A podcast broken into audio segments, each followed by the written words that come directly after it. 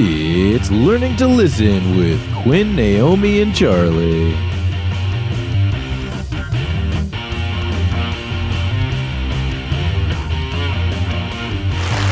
Yeah, yeah. All right, welcome back. Learning to listen. Naomi Carmack, Hi. Charles Biddiscombe. I'm uh, your host, Quinn Clark. Uh, we're doing something today. Uh, we're going to call bargain bin. Bargain bin. We've been doing. Uh, we did a couple episodes of staff picks. So now we're going to do the other side of that, which is the bargain bin. You walk into the record store, you want to know where the cool stuff is. You know, it's on the wall. It says staff picks. If the staff is cool, that is. Depends on where you are. But, you know, that's the idea anyway. So Charlie was saying, "Oh, we've been talking about all these good records, or at least stuff we're kind of into, you know, or we've been talking to people who like the album that we're talking about. Yeah. We need to challenge ourselves a little bit. We need to do something a little tougher, you know. Mm. We need to pick some music that might challenge us a bit. Yeah. And not just like musically per se, like not just like, oh, we need to get into like some Tchaikovsky and try and understand like, you know, movement number three or whatever. I don't know. But but this is more about movement number two. Yes. Sure. I literally had to poop after listening to this. So this is what we're calling bargain bin because that's where you would go in the store to, you know, find the stuff that's like, oh, didn't really make the cut. It's not selling. Where is it? It's in the bargain bin. But you know, it's a couple bucks. All right, maybe take a chance on it. So got to got to get some new uh new music for that uh, weekend drive out to your cabin or whatever you need some new tunes freshen it up Mm-hmm, mm-hmm. So, we decided to kick this off with a real polarizing record from one of the biggest bands ever, one of the biggest, most multi-platinum selling bands of all time, and that's kind of going to be the idea with this series. I think is we're going to try and pick records like this one, you know, the one that really just took the fucking train off the fucking rails.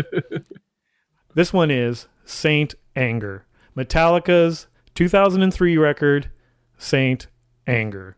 yeah So Why are they so angry? they've always been angry. Where Uh, do we where do we where do we start? The album art? Okay, let's Okay. let, let's let's start with the album art. What's the first impression you get about this record? bondage Like does it look like a Metallica album cover? no it does not It's No. designed by the same guy who did Load and Reload. right So there's less cum on this cover. Yeah, there's just a No cum in blood. fist wrapped up. I mean, okay, wangry it's angry. It's angry. It, it, it's in this like era, this 2003 era, you know, of music where I would almost say this is this isn't a traditional metal record. This isn't a traditional Metallica album. This is kind of a nu metal album. I thought that the whole premise of this album was that James Hetfield got sober and started writing, and it was supposed to be like old Metallica again. I, Um, think, I think that's that sounds half right i think it's like he was he wrote this while he was getting sober Mhm. and so that's where a lot of the the lyrics and stuff come from. Kind of. You know that, here's the thing. Okay. Now think about where metallica were at in their career at this point right? This is 20 years plus since Oh, you know yeah. like they've like they were making waves. Like in the 80s they were kind of almost this force of like the underground you know people who were in the know. They were the coolest band. Like they they were they, they were taking metal in a new direction. They they they became one of the big four, as it's referred to, right? Big three or big four, and uh, and you know they had about a decade or so. Like the '80s were basically like okay, they were they they were this you know cool band that if you knew about them, you knew about them, but mainstream not so much, right? Then '90s they they go pretty mainstream like almost pop, right? Starts with the Black Album. Black Album suddenly it goes into more traditional song structure, verse, chorus, guitar solo, That's you where they know that sort of thing. there hardcore fans. Surprisingly, my Yeah. favorite era. well, and that's just it, right? And then they had a decade of that, But the people who were their hardcore fan base early on hated their their pop records, right? They sure did. They were like, "What is this polished like pop shit?" I mean, I remember uh, I was you know, fairly young. You know, I, I didn't discover. Well, I had a couple. I had a cousin who was older, and I I remember he was uh, a bit of a metalhead, and I remember him telling me that the Black Album was like their sellout album, right? And Yeah. I didn't really hear that though from like the kids I knew at school and stuff like that. You know, that's the album that they discovered Metallica. They'd never heard Ride the Lightning or Kill 'Em All. Maybe they heard a little bit of Master of Puppets, or maybe one was getting played a little bit late night on Much Music or MTV. But you know, it's Enter Yeah. Sandman. It's that single that brings everybody in, right? And then what they basically riff. What a riff, though. Like that's an undeniable classic now.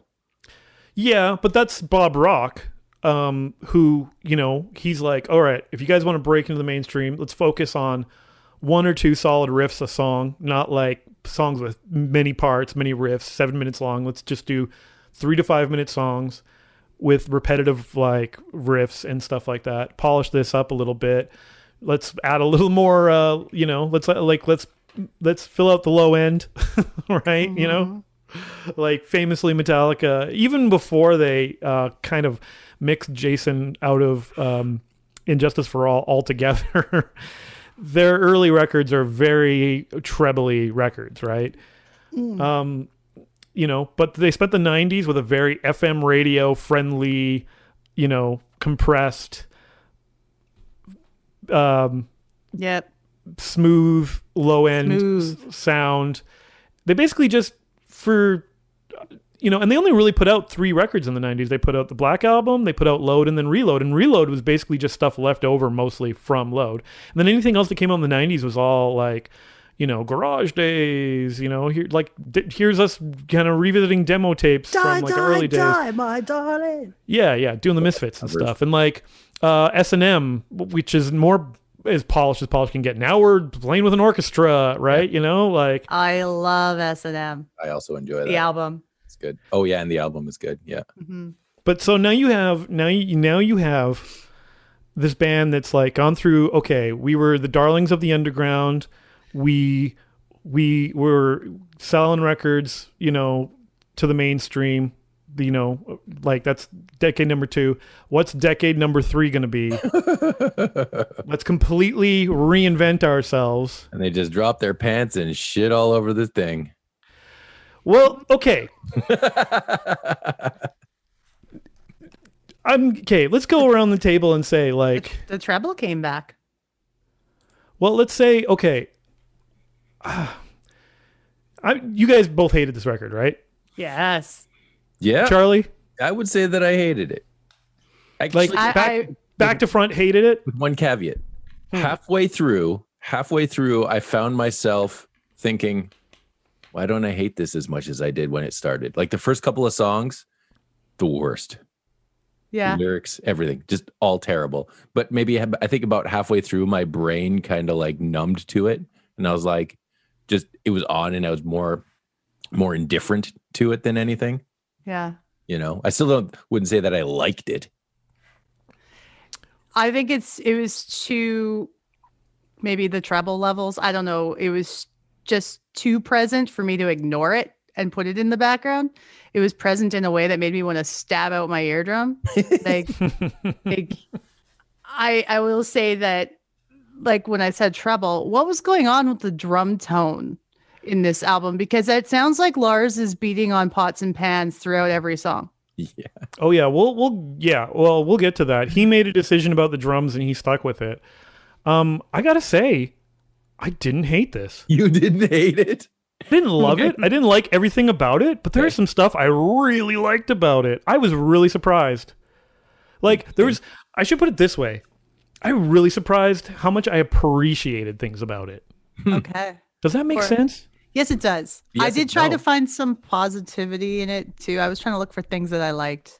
Well, okay, yeah, maybe it was that my expectations were super low going into it. Yeah. Um, like let- let's go around the table and ask, like, had anybody listened to this back to front before? I don't think I have. I had. I don't think I had. Yeah. I think I tried to before. I definitely tried to. Yeah, I was definitely in the presence of this album being played once or twice of like other people superfluously, you know, and holy like shit, these songs are long. Like Well- the shortest one is 525. no, 514. And the longest one is like 846. Hmm. my biggest memory of when this album came out was that single Saint Anger. Right. and it just being so weirdly jarring and messy and kind of like you know after a decade of a polished metallica plus also being very familiar at this point with their early work and kind of being you know i, I was definitely on the side of like 80s metallica beats the hell out of 90s metallica like 90s metallica can just suck it right like that stuff was just so fucking um just Good. no it was You know what? I, I James see- Hetfield's like voice was just I don't know it, it, it was too trying I don't know what it was just Oh, wasn't I fucking loved it. I loved it because I'm a melody hound. And that there, there I was like, oh, songs like um The Memory Remains, I was digging. Um songs like Bleeding Me. Very cool. I thought they were really strong tunes. I See, mean they I- were always a strong band and strong performers but give me the riffs give me give me the thrash metal give me the 7 minute songs that like you know can Yeah. take you in surprising directions Sure. not just not just just establish the riff right off the top of like the first bar of the song and then just hammer it home you know? And you know like i, I appreciate that james hetfield's voice matured and dropped you know like in range. But like man he wait, there was just too much of that that james hetfield like uh uh back of the throat singing in the 90s i miss the like i miss the expressive you know like bah, bah, bah, bah. yeah. The the exactly the give me fuel give me fight yeah sorry i'm clipping my mic um anyway uh yeah i i kind of got off track there but uh Well, I was. I would That's how say, he made though- it metal again was the it was it was just hard rock now. So he had to make it metal. So he was like, yeah, yeah. That's what did it. I remember what I was saying now. Um, that so Saint Anger was just weird. Like that single was just weird, right? It was one of the songs that kind of annoyed me the least. Um, yeah, I still wasn't a big fan of it per se on on on this record when I listened back to the record, but two things that happened around this time that definitely put the nail in the coffin for me ever thinking I'd get into this record would be not only was I really kind of turned off by the the initial time I heard Saint Anger, Mhm. I don't know. I don't know what I was expecting at the time. I don't know if I'd maybe I would have been okay with a polished Metallica sound, but I really didn't care about Metallica at the time anyway. So Yeah. it was like, eh, you know, whatever. I, I I heard it. I saw the video. I remember the video of them being in San Quentin, and and I was like, oh, guys, like you're not really helping yourself look tougher by playing to you know prisoners in, in San It's Quentin. been you look done. Like, you look like you're trying. Exactly. Somebody beat you to it, and they did it in It's the been '60s. done. Simpsons did it. yeah um but um but then the documentary some kind of monster came out Right. Mm. and you know i think that has to be mentioned too is that this is a this is the era of metallica where there was a bit of a bad taste in a lot of people's mouths from like all the suing their fans and Yeah. you know the So- file sharing and napster and then you watch that documentary and you're like oh look at these millionaires crying about how hard it is to be millionaires and yeah. you know like they ha- they have to go to therapy because they can't get along because they're like we're too rich and famous you know like it doesn't gain or get like uh you're like uh these this isn't the this isn't the long hair like you know band like touring out of a van No. these these guys are out of touch and they're out of you know I don't know You're right. There was an animosity towards them from a lot of people during So that. yeah, and then watching uh, watching that documentary really drove that home for me. I just hated watching that thing. I remember Was, just was that the one that was basically showing their therapy sessions? yep. And like they brought back Dave Mustaine, who was crying like a little bitch. Lars and Mustaine had like a work it out session. Yeah. Yeah. Yeah. So what happened was they were supposed to start this record and then things were falling apart. You know, Jason quit and he quit pretty publicly. You know, and was just like it was kind of one of those like, eh, fuck those guys, right? He was tired of being the butt of their jokes or whatever. He wanted to, you know, he just wasn't into it. He wasn't uh, into the egos and the personalities and and whatever was going on behind the scenes. He so he was out. Um, they started the album, but then Hetfield uh, decided he wanted to go into uh, rehab. So they put they they paused for about six months. They still did some projects. They they did a they they worked with Ja Rule at that time and put out a what? yeah, yeah, yeah, yeah. The without Hetfield, the other, well, two members at that time, Lars and and uh, Kirk Hammett, uh, worked with Ja, ja Rule and put out a track on some compilation record where they see. back they backed him up.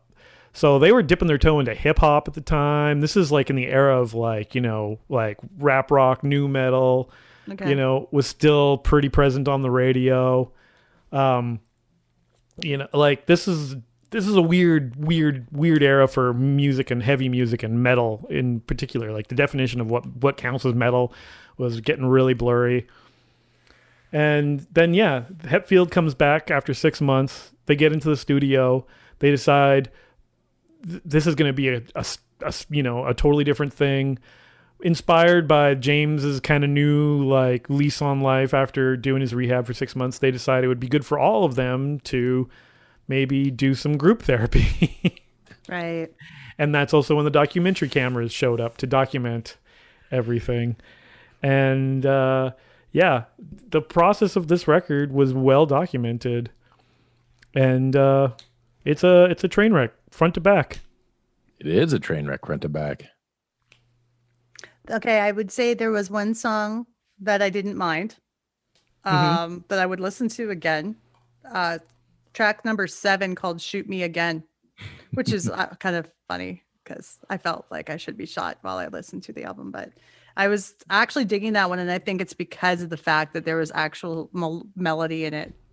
So I was digging that song. Um, Was that I one of the kind of found that with Sweet Amber, track number eight. There, there was Yeah. one that had some more harmonies than like I think only one song had actual harmonies on it. It might yeah, the only voice Again. on the whole thing is James, I think. And I did appreciate when the harmonies showed up. I was like, oh, okay, this is a little bit more. It felt, it felt like music again. well, yeah, let's talk about the decisions they made for this record. Um, number one, the most, the thing that sticks out the most, obviously, and we mentioned a little bit before, is the drum sound. Yeah. So it's like Yeah. if- to me, it feels like uh, you know, I, I know it was a a decision that was made, but it feels like so he forgot to hit the the switch on his on his snare. That's literally what happened. Is that they started tracking drums Yeah. and he had been tuning his drums and obviously they're tuned a little flat too on purpose for whatever. Lars has always been you know, had a pretty controversial drum Oh, sound even back in the day. even when I've enjoyed like even in the 80s Metallica, I I love 80s Metallica, 90s Metallica, I even really like 90s Metallica, but I've never liked the drums. They always sound like shit. So it didn't surprise me that the drums on this one sound like shit too, but just a completely different kind of shit. You know? Well, this, they started they started tracking the drums, and he had you know been tuning the drums, and he had the snare turned off. And they started tracking, and all of a sudden he's a few bars in, going like, "Oh shit, I, I forgot to turn the snare on." But then he was like, uh, "Play that back for me," and they played it back, and he was like, "You know what? I'm gonna go with it. I'm gonna Oh. leave the snare You- off for this entire record, and let it ring out." And you know, it, I, I, it's it. It sounds awful. I wonder how he got all the other guys on board with that idea. I think it, because it was kind of almost their idea. Like, uh, I think James himself was a little bit like, because think about this album. This album is basically James Hetfield's solo album. This is like a solo project, except that all the guys in Metallica are are playing with him. Except for I don't know. I don't know if Kirk Hammett's anywhere on this album. I don't know if he actually plays any guitar because you never hear like really a second guitar.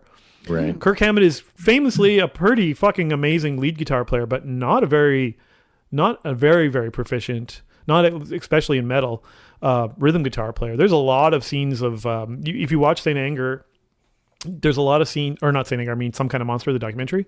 There's a lot of scenes of like, you know, James Hetfield like working out a riff.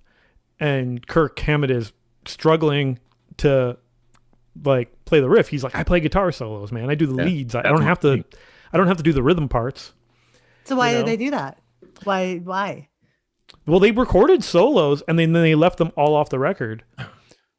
Oh, Yeah. Um, with the with the drums, they decided that they wanted that they wanted this like um they they used less mics. They they they did like more room mics and less like individual mics. So they got a room mix and then they even kind of like let the drums ring ring out more like and and then it's just it's guitar drums uh it's bob rock picks up the bass and plays the bass oh, it's one sound for everything for the whole record, right? The guitar sounds the same on the Yeah. first track as it does on the last sound track. bad and not not quite into. I know it sounds detuned for sure, but also detuned and then not in tune. It's very this is this is uh, they were you they were going for this like let's go back back back back back. Not to Metallica, you know, not to like Kill 'Em All, Ride the Lightning, you know, Master of Puppets Metallica. Back before that, let's go back to high school. This record sounds like uh it sounds like a band, like uh, it rehearsing jamming in the garage or in the basement. That's funny. That's totally that. That reminds me. Like I actually wrote this down. I said that whole idea definitely reminds me of like songs I used to write in high school that were super heavy, super angsty, and terrible. They recorded those songs and put them out on an album. Yeah. It's not good. No, I know. There's there's moments of playing on this thing that I appreciate quite a bit just for that energy. It's got a very punk rock kind of aesthetic to it, right? Yeah, yeah. Nothing. It doesn't need to be in tune. It just needs to have the energy. Yeah. Like and I, I appreciate like the aggressive abrasiveness of it. I kind of like that it's a little bit subversive, but it's not easy to listen to. no. There's moments where I catch myself banging in my head a little bit and tapping my toe. And but then yeah, man. You know what that is? That's that's like that's like torture. That's like that's uh what is that? Gaslighting? Stockholm You- syndrome? Yeah, or whatever. Because you've been listening to a song for seven minutes and they don't change uh, the riffs around a lot. No, but So by by five minutes into a seven minute song, you've been hearing this same riff a hundred like like over and over and over. That gets stuck in your head, and you're like, okay. You, you- Well- I caught myself tapping my foot at points too, and I was like, I don't think I'm enjoying this, but I'm still tapping my t- my foot to it. You know, like Well, I, I'll mm. I'll say right off the top when I hit play on track number one, "Frantic." Right off the top, I found myself going like, "Okay, okay, okay, I'm on board. I'm on board. This is all right. This is great." And then James Hetfield started singing, and that was a that. Then you're out. and then I was like, "Okay, this is weird. It's very raw. It sounds like a scratch track. It doesn't sound like studio vocals. It sounds yeah. It's, like the vocal's not very polished, is it? But it, it's not polished on purpose. Even Bob Rock said like we did it quickly. We didn't uh, we didn't give it time to get a great performance out of out of James. You know, I'm paraphrasing, but that's essentially what he said. And it's like, well, that's interesting. Like, so you chose to take, I don't know, I guess a performance over like get get the good take. Like, oh, you're a little flat here or there, whatever. Like, this is not um you know he's not thinking much about melody and then the lyrics though is what really gets me is the lyrics are really uncreative on this record Can I? Can I? I wrote a couple of them down actually. yeah yeah yeah let's hear it Um, the biggest one that my lifestyle determines my death style was one that I was just like, what is happening here? What am I? oh how about just right off the first track where he's like frantic tick tick tick tick Yeah. Uh, he actually said in the, in the in frantic, he says, uh, "If I could have my wasted days back, would I use them to get back on track?" Which led me to an internal monologue of like, yeah, if I if if I listen to this whole album and it's like this, would it be better if I had not listened to this album? Like, would I if if I could have this hour and fifteen minutes back in my Yes. life? How Yes. would I? What would I do better? You know, like.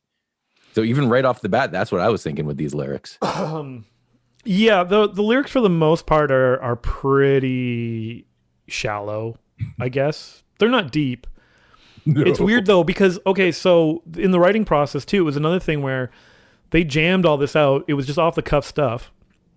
They would get a few parts for a song and they they'd lay it all down. And then once they had all the parts laid down, like which is so funny because there's n- there's hardly any overdubs. very few. Mostly, if there are overdubs, it's in the vocals. Um, the you know the guitars, the drums, all the bass, all pretty much sound the same. You know, from front to back. Like they didn't do a ton of processing on anything, which is very apparent. But I guess what happened was then Bob Bob Rock would go into like Pro Tools or whatever they were using. At the time, this is kind of you know fairly new technology still to be able to do this, and he arranged the songs by cutting and pasting the parts in whatever order he thought. So he he used this as just his like okay that's this is going to be the process of the album like you know tracking is one thing but you know we're not doing tons of overdubs we're not But then they just we're not layering. Yeah. So he's like, I'm gonna do what I'm gonna do is I'm gonna build songs uh from literally going in to Pro Tools and cutting and pasting the parts. And then the band had to go back and learn these songs again. Like once the album was finished. Yeah, to be like, okay, here's the arrangements, here's the versions. It's such a weird way to do it. You know, like you would they didn't instead of write writing a song, they were like, we wrote some parts, we wrote some lyrics, Mhm. we riffed it out. Bob Rock went in the booth, laid some Yep. bass down, and then uh, once we were like, okay, yeah, we've got however many songs. I think there was a few left over from this, but I don't know how many. But once you know they they hit their goal of seventy five minutes, you know that's a full length of a CD. seventy eight, I think, is technically how many minutes you can traditionally fit on a CD. They were like, "All right, go knock yourself out, Bob," and he arranged the songs literally by cutting and pasting them in Pro Tools. so a lot of the decisions you're hearing are Bob Rock's decisions, and Bob Rock is traditionally a guy in the industry who polishes people up Right. not the other way around. So that leads me to believe that this it is more of an artistic statement than I ever thought it was because what you have here is you have guys who have fuck you money Right. and they can make whatever they want. This thing still went platinum. It fucking won a Grammy. Not the whole won a- album. Saint it won a Anger. Grammy Saint Anger won the, the single won for what? for best, Best metal? performance. Oh, for Well, fuck's there's sake. there's What else? only ever there's only ever three bands that make a fucking metal album now, so of course Yeah. they were nominated. Who are they competing against? well that's just it it goes to show you that like obviously it couldn't have been i mean there, there was other records out at the time right they would have fit I- that yeah, category no, it just I'm, to show you I the was just saying, grammys I know there's thousands and thousands of bands making. i know metal. but i'm just saying that just So- goes to show you the grammys don't mean don't mean shit The Metallica won an award for Saint Anger. Come on. But the Grammys has also traditionally been really shitty to Metallica too. Like they've cut them off mid performance and like what was it? They had Lady Gaga play with them at the last Grammy oh, performance Oh, they did, and and and and Hetfield's mic was like off, and she had to like give share her mic with him, and he was pissed when he left the stage. He was so mad. yeah that was a real tech fuck up but they've been on the grammys several times i remember one of the first times i saw metallica play on tv i think it was the grammys they played wherever i may roam Yeah. Yeah, because I remember sitting in the living room with my parents and trying to tell my dad, this is basically the same, you know, this is just a different version of I've Been Everywhere, man. He's like, I can't believe they're playing this kind of garbage on TV. And I'm like, no, come on, dad. You like, you like country music about the same stuff. That's not even a heavy tune, is it? Not No, really. not in their catalog for sure, but definitely No. not compared to some other bands. Um, yeah. So I okay, think actually, hold on. Before we do that, I found who else was nominated alongside them in Okay, yeah. 2004 for Saint Anger.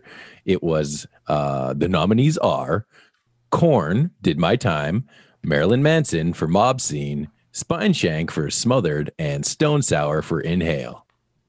Oh, what a rough, what a rough So- time for metal music. that's not a good. That's not a good lineup.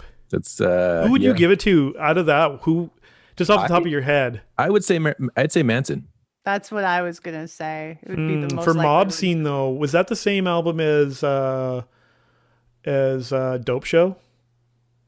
Let's find out. I don't remember that song at all, but N- uh, no, I don't think. No, that's just his first single. Because I mean, at that point, Manson's been around for a hot minute, like 2004. So if the album was a 2003 record, that must have been Golden Age of Grotesque. That must have been. That must have been. Um, Dope Show. We're all stars now. I don't think so. In the I think it was Show. later. No, I think it was later. It does. It's not on the. It's not on the track list. It would have been on off of for the album the the Golden Age of Grotesque, I don't remember that record at all. and it does. I think Mob Scene is is maybe the only the Yeah. only thing I, I recognize off of there myself. But I've never been. I, one of the one of the things he was doing at he's he did the cover of Tainted Love around that time, but other than Mm. that, I don't know. Well, either way, I, I guess. I mean, if those are the nominees, All right, maybe. I maybe mean, whatever, right? I don't know who's voting on it, but you're gonna go. Uh, well, Metallica's the only band on there that's metal metal, yeah, or supposedly. But this is not a metal album per se. There's metal moments on it. Like there's moments of thrash. There's even some moments that kind of like. I, there's a few times I wish they would slow down and dig into those riffs a little bit and just mm. maybe go a little bit stoner metal. That would have been cool. Well, that's just it. And I was thinking to myself, I was like, okay, now I can like a slow, like a funky, heavy kind of thing, or like even a slow grind kind of a, a riff, but like these still just don't sound good like that at all, you know? Well, I think what really, really, really makes this album hard to listen to is mostly those drums. That's that's it. I also did not appreciate the no solos.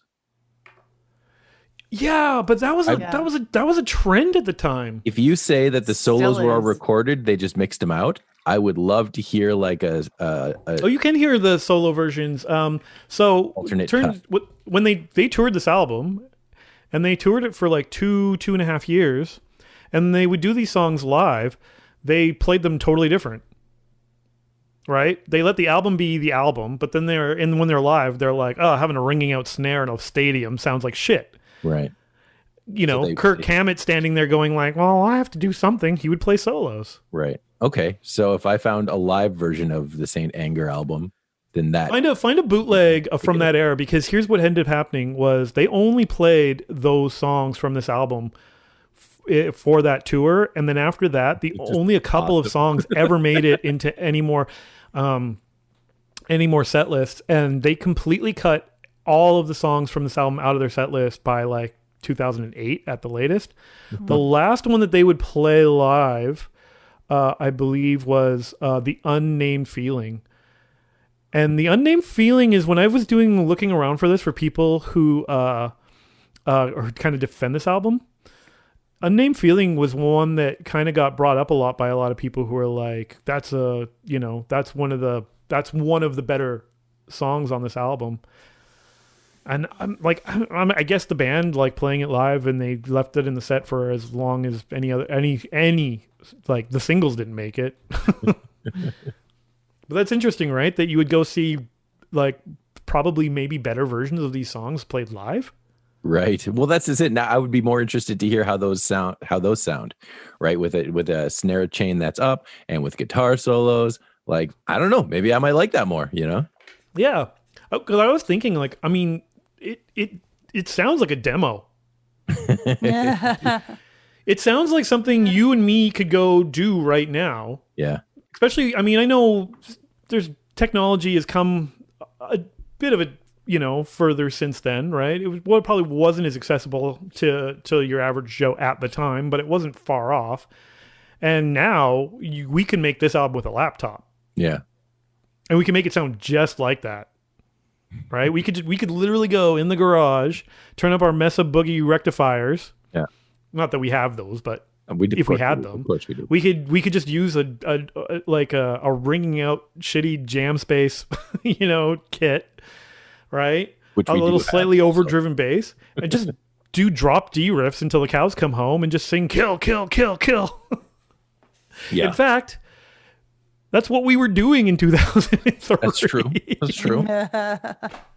we like that's what I mean. Like I, I don't know if these guys in a weird way like th- th- they were that's what they were trying to capture. They did it, but I don't know if they needed to put out a record of it. what would have been maybe cooler Just put it on MySpace and shit. if, if this had been like a if this had been like a jam say like a jam like this should have been a leaked to the internet only thing. An underground album. Yeah. Yeah, and then sure. you'd be like, man, you got to hear this. It's kind of cool. Like it would have a cult status by now, It right? would feel That's a a cool better. idea. Yeah. Yeah. but this got released as and in a weird way, man, I kind of appreciate that it was a big like all right, we're just going to throw a big monkey wrench into our into our image, Mm. you know? And that's got to be only because you get fuck you money and at that point you're like it doesn't matter if this thing Who sells cares? or not. Whatever, right? Yeah. I've already sued all. I've sued all the Napster. I've sued all our fans. I already got all their money. Whatever. Here's some shit. You know, do whatever I want. Is this one of those at the end of the day, it's because they felt good about doing it albums, but then it's like, uh, maybe I don't know why, but okay. They just, it was something to make them happy for some reason. Yeah, Yeah, it was. And you know, I mean, maybe it, it did what it needed to do, right? It seems like they've they've somewhat got back on track after that. Uh, Um, Lulu, Well, I'm gonna say that's another. that's not their fault. Show. what let's- the hell was that? Let's Well- I've never- I've never listened to it. show. We'll we'll have to yeah, we'll have to we'll definitely do that on another show. Yeah, but yeah, yeah. but other than that, like they're they're they're Metallica proper albums, not, you know, uh uh collabs with yeah, yeah, Lou yeah. Reed.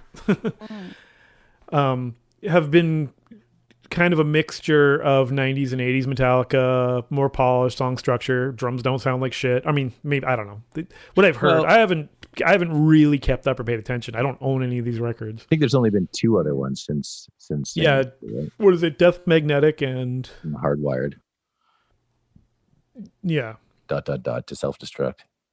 But you know, Yeah. as hated as this record is, um, it sold, it sold tons. I think it went like double platinum. I mean, I went I went looking online for like uh user reviews, right? So people who were like yay or nay, because I wanted to see what what lots of people said about it. And there were some who were like exactly what we said, who were like, you know, the drums sound like shit, the writing is terrible, there's no guitar solos, what the fuck, right? And that was a good half, at least half of the the reviews. The other half were like, fuck you guys, this is amazing. These these lyrics are deep and It's a little more than half, man. When you look at it like Metacritic and stuff, more. it usually comes out around sixty to sixty-five Hmm. percent, like out of hundred, right? right. Yeah. So it's very divisive, but um, en- enough people are like, and not just Joe Blow, public, who's just like, shut up, Metallica's my favorite band. They can do no wrong. it's critics. There's critics who, and I think it's the time though. I think this was really not loved at the time, but I think with a little bit of space Mm.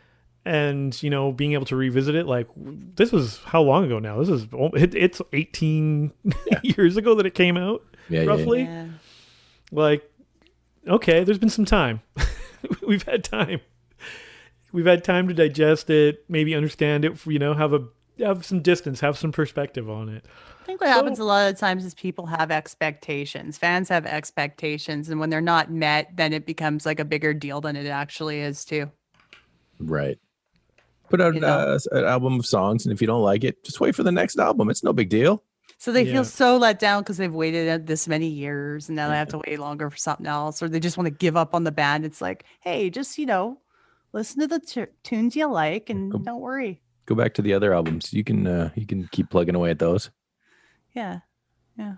But Um, but you know what? I'll give it. I'll. I'll. I will give the album this. It. You know, there's passion. there's some drive there. There's ideas. it's. It, it's not like it wasn't an uninteresting listen.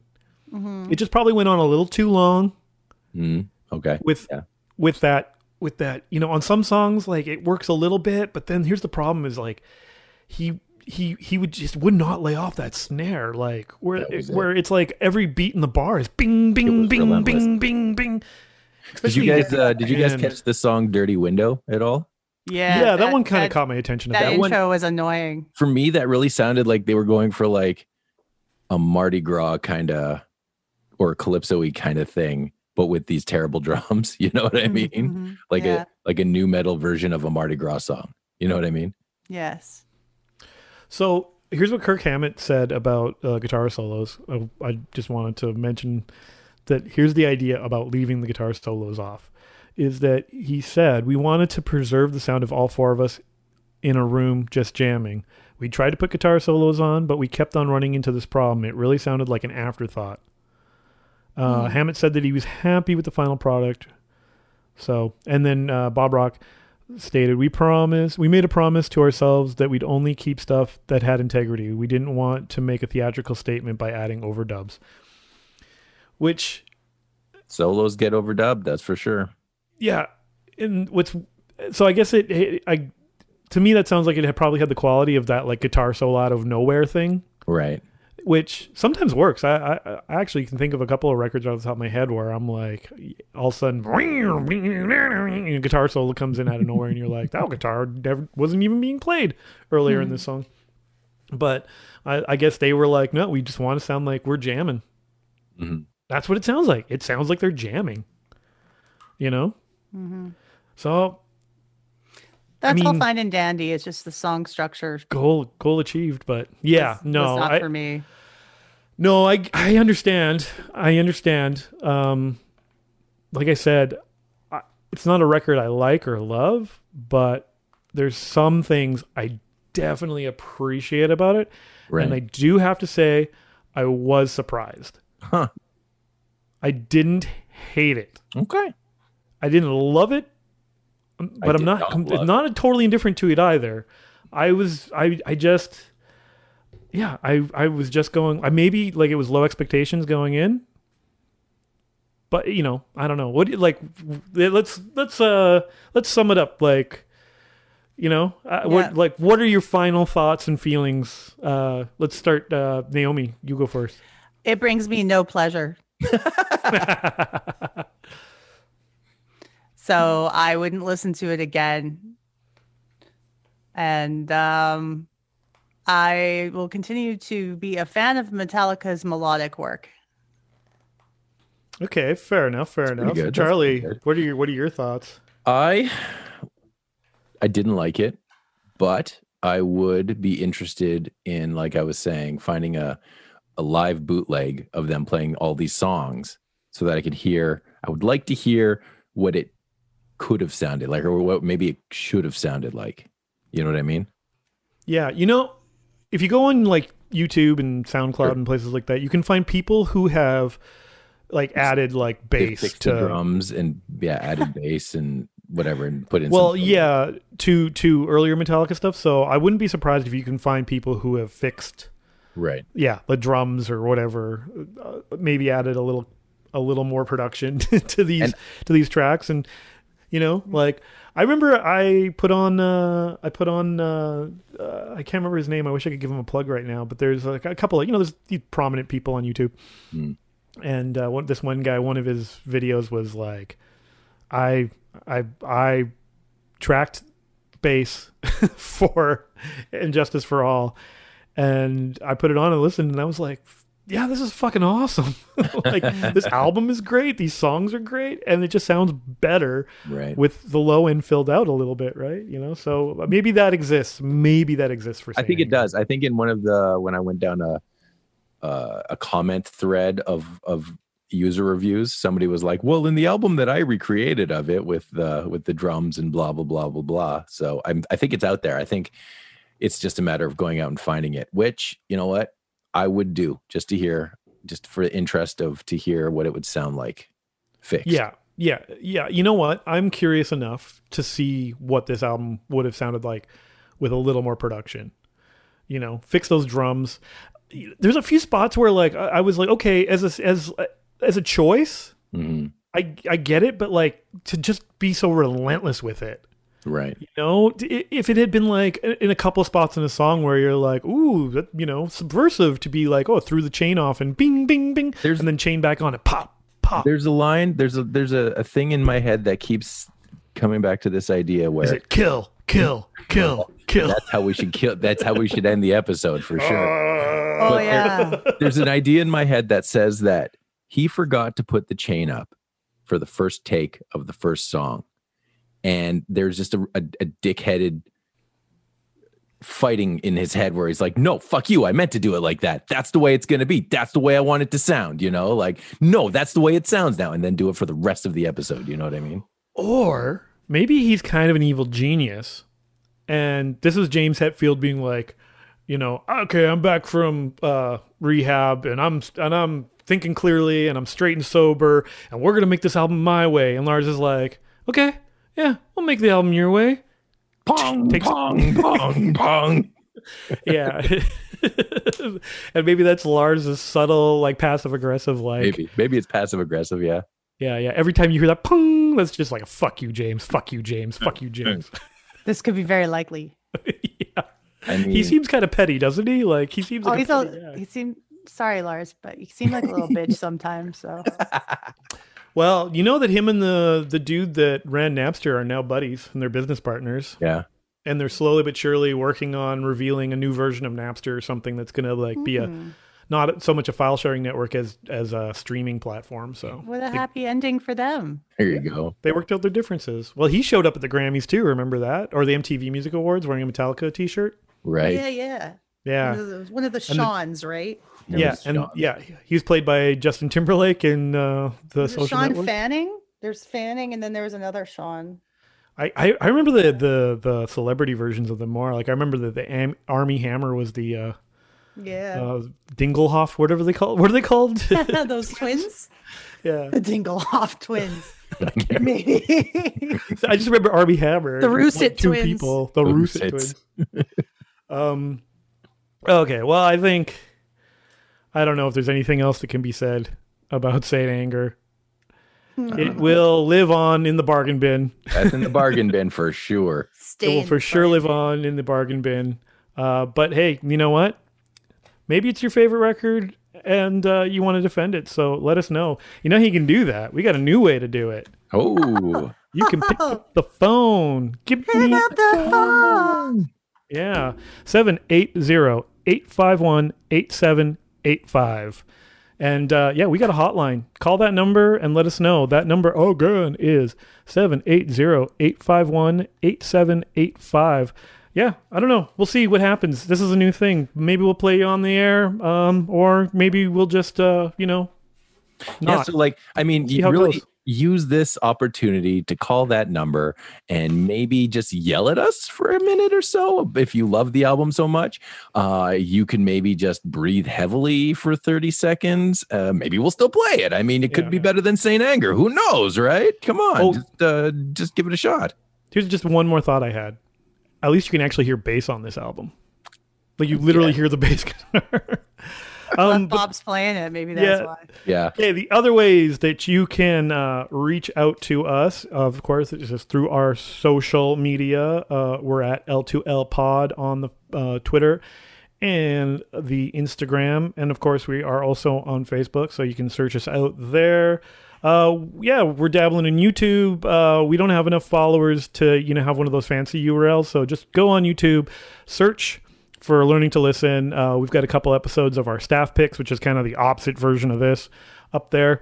And um, yeah, um, of course, email learning to listen podcast at gmail.com. That's another way to get a hold of us. But I mean, you know, if you're brave, try that number 780 851 8785. Pick up the Um, phone. Yeah, and of course, patreon.com slash learning to listen.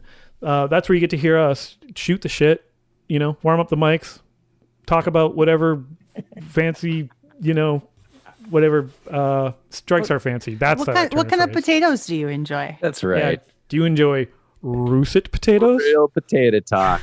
Tater talk over on the Patreon. Hit it. Yeah, it's a real starchy subject. All right. of course. And then, uh, yeah, what else do you guys got going on? Well, you can go on down to oldmandesign.com and get yourself some new shirts. I got t-shirts up there and you should wear them. So go over there, check them out. I don't have any potato or Metallica themed shirts, so I got nothing to talk about like that. But look, you want some learning to listen merch? That's where you get it from oldmandesign.com. Go check it out. Cool. Naomi, what do you got going on? Uh, the podcast Dope Nostalgia. Uh, it, this week, this is coming out this week, right? Coming up. Yeah. The 19th? Yeah. Yeah. Yes. Yeah, okay, this- perfect. That works out well. Yeah. So on Thursday's episode, I'm having an interview with Neil Osborne of 5440. Oh, right on. Yeah. Oh, s- sweet.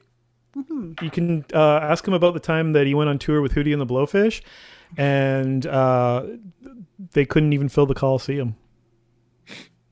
I didn't know they toured together. Oh, sure did. I was there. I saw the whole thing.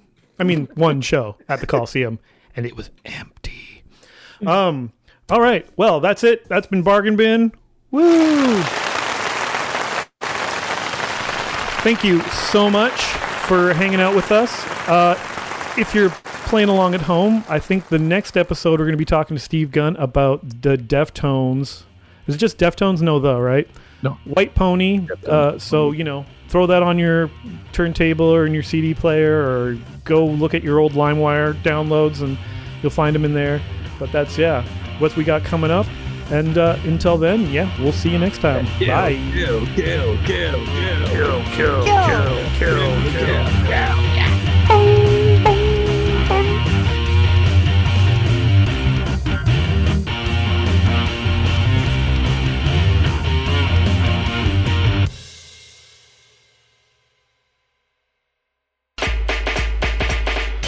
The 1990s. The music was fun. And then it got really dark for a while, a little bit anti establishment. But the next thing you knew, it was totally fun again. So many artists came and went and left us wondering what are they doing now? This podcast isn't about the heavy hitters who are still making millions. It's about everyone else, the ones whose careers didn't really leave that decade and kind of just still live in our memory. So you mean Vanilla Ice had another song? We all know what happened to Marky Mark. But what about the Funky Bunch? Who were the KLF? And why did Tammy Wynette record a song with an electro dance band that topped the charts?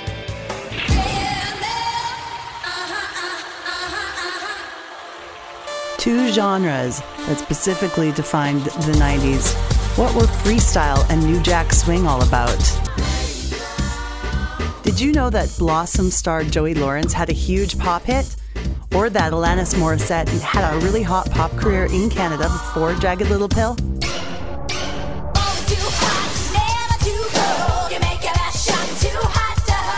Special guests will also be joining me to discuss the great era of glitter, grunge, thin eyebrows, hammer pants, and total ridiculousness. We're even setting up some interviews with some of the musicians that define the times.